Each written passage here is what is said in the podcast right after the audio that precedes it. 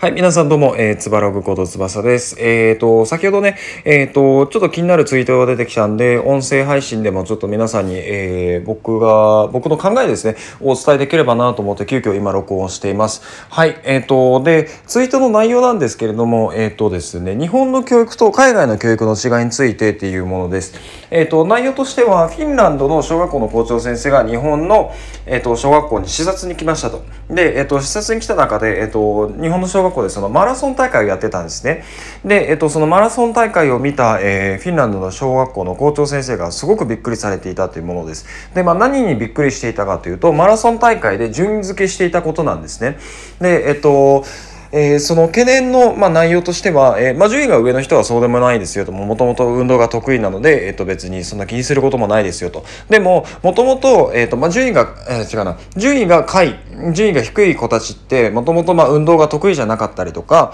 あとは、まあ、あの、もう自分で認識してるわけじゃないですか。運動が得意ではないって。で、で、さらに、得意ではないって認識してるにもかかわらず、学校側から再通告、再通告されるようなものなんですよね。で、それに対して、えっ、と、その子たちのモチベーション落ちませんか？今後運動嫌いになりませんか？っていうのがそのフィンランドの小学校の校長先生の、えーと、気になったところなんですよ。で、えーと、ここすごくあの真理だなと思って日本ってこういうの多いんですよね。僕、えーと、僕の生い立ちをちょっとお伝えすると,、えー、と僕はシンガポールで、えー、と小学校と、えー、高校を過ごしてます小学校は日本人小学日本人小学校だったんですけどで、えっ、ー、と、大学オーストラリアで過ごしているんで、えっ、ー、と、まあ、義務教育っていう観点では、えっ、ー、と、僕は高校結構なんか、あの、日本とシンガポール行ったり来たりしていて、で、あの、海外の教育にもちょっと、えー、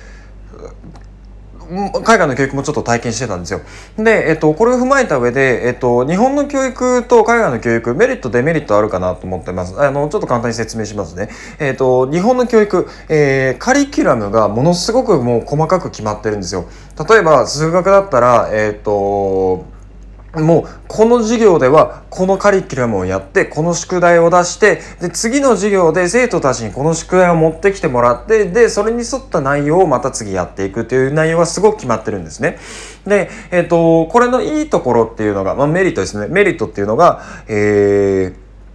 生徒たちの、えー、協調性とか責任感っていうのはすごく育つと思うんですよ。なんでかっていうと、もう、えっ、ー、と、先生から言われたことは必ずやらなきゃいけないというマインドセットが出来上がるからです。なんで、えっ、ー、と、こういうのって仕事でも生きてきて、えっ、と、まあ、上司から言われたことは必ずやる。で、えっ、と、期限があるのであればもうその期限内でやっていくっていうことが、あの、できるようになるんですね。なんで、えっ、と、協調性と責任感っていうのは育、育まれていくんですよ。でも逆に、えっ、と、創造性とか柔軟性、あと、ま、自由度っていうところでは、やっぱりちょっと、えっと、海外の子どもたちと比べると、あの、低いのかなっていうところですね。で、じゃあ逆に海外の教育どうなのかっていうところなんですけど、えっ、ー、と、もう日本と逆なんですよ。ある程度カリキュラムあるものの、えっ、ー、と、創造性とか、えっ、ー、と、柔軟性っていうのが、あの、すごく育まれやすいような、えっ、と、カリキュラムな、カリキュラムになってるんですね。例えば、理科の授業とかあるじゃないですか。ああいうので、えっ、と、まあ、テーマだけをもう生徒たちにポンと渡してしまって、じゃあこれをテーマになんかプロジェクトやりましょうっていうのが結構多いんですよ。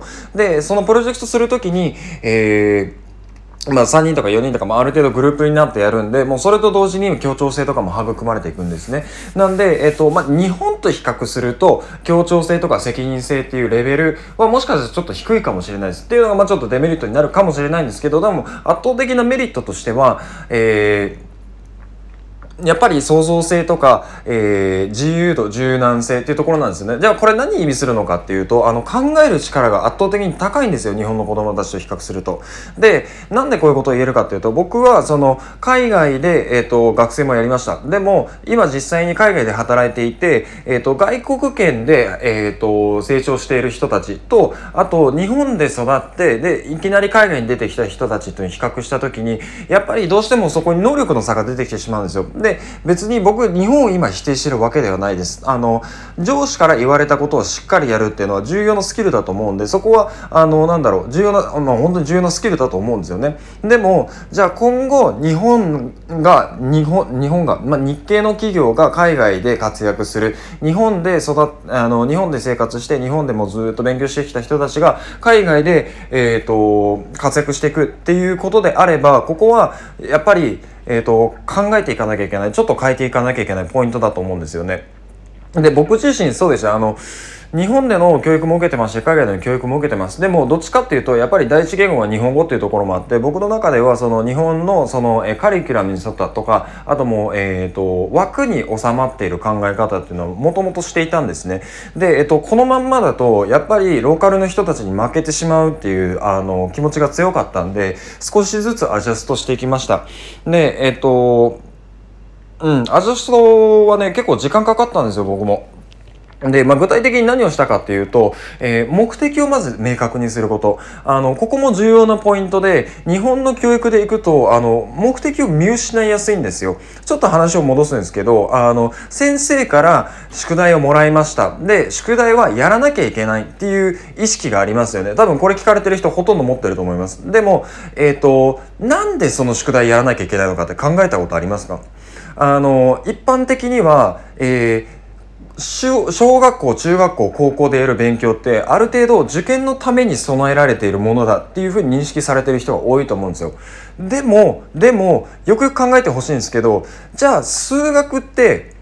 仕事で使うことはないかって言われたらそうでもないと思うんですよ。あるはずなんですよ。あのもちろん仕事によって変わるんですけどある程度、まあ、営業の仕事だったらあの結構細かい計算したりするじゃないですか。で、えっ、ー、とその中であの、まあ、サインコサインとか間違いなく使わないと思うんですけどでも、えっ、ー、と研究者とかだったら使うんですよね。じゃあ他の教科だったらどうだろうか。英語英語だったら、えっ、ー、と別に受験のために覚える必要ないですよね。その先を見据えてスキルの一つとして自分のために、にえっとその時間を費やしていくっていう考え方をしている学生って今どれぐらいいるんだろうなって考えた時に僕は数わかんないです。でもあんまりいないんじゃないかなと思ってます。あのどっちかっていうとあの本質と,、えーと、行動があのずれてるパターンっていうのは結構多いんですよね本質を見失ってしまうがゆえにもう行動だけにフォーカスしていて目的がそもそもずれてしまうってことが多いかなと思うんです。なので、えっ、ー、と、大学受験と高校高校受験のために勉強してますって、あの、胸を張って答える学生は結構多いと思います。で、実際僕のね、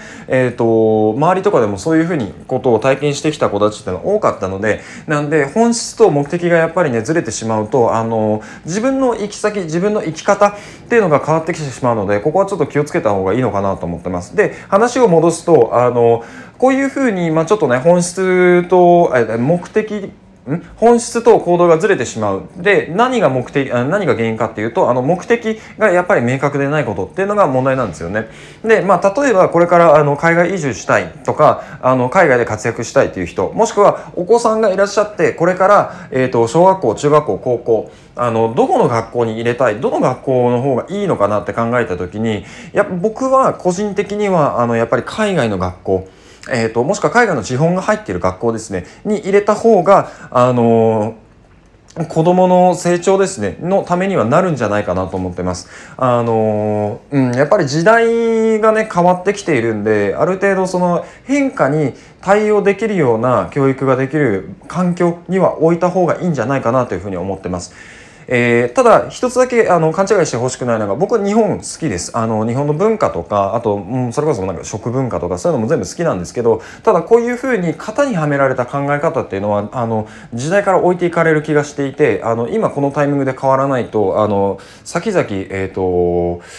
大変な目を見るんじゃないかなと思う。まあ実際ね、僕もね、そういうフレームに、えっ、ー、と、なんだ、型、型にはめた考え方をしていたんで、今結構大変な思いをしているんですけど、それでも変われます。変われるんですけど、ただ、えっ、ー、と、スタート地点を決められるのであれば、今の段階から考え始めた方がいいんじゃないかなと思います。はい。で、えっと、まあね、今回ちょっとシリアスというか、まあ、真面目な話をしているんですけど、僕のこのチャンネルでは、えっと、英語の、えー、まあ、勉強法とか、えー、勉強するためのマインドセット、あとは、えっと、海外での生活の様子、まあ、現地の様子ですね、とか、あとは、えっと、人生を楽にするための、まあ、メンタルハックみたいなところも少しずつ配信をしているので、ぜひ、えー、フォローしてもらえればなと思います。はい。えっと、そうですね。まあ、気になった方は、えー、いいね、もしくは like、えー、いいね、もしくは、えっと、コメントももらえるとすごくありがたいです。はい。えっと、じゃあまた別の配信でお会いしましょう。またね。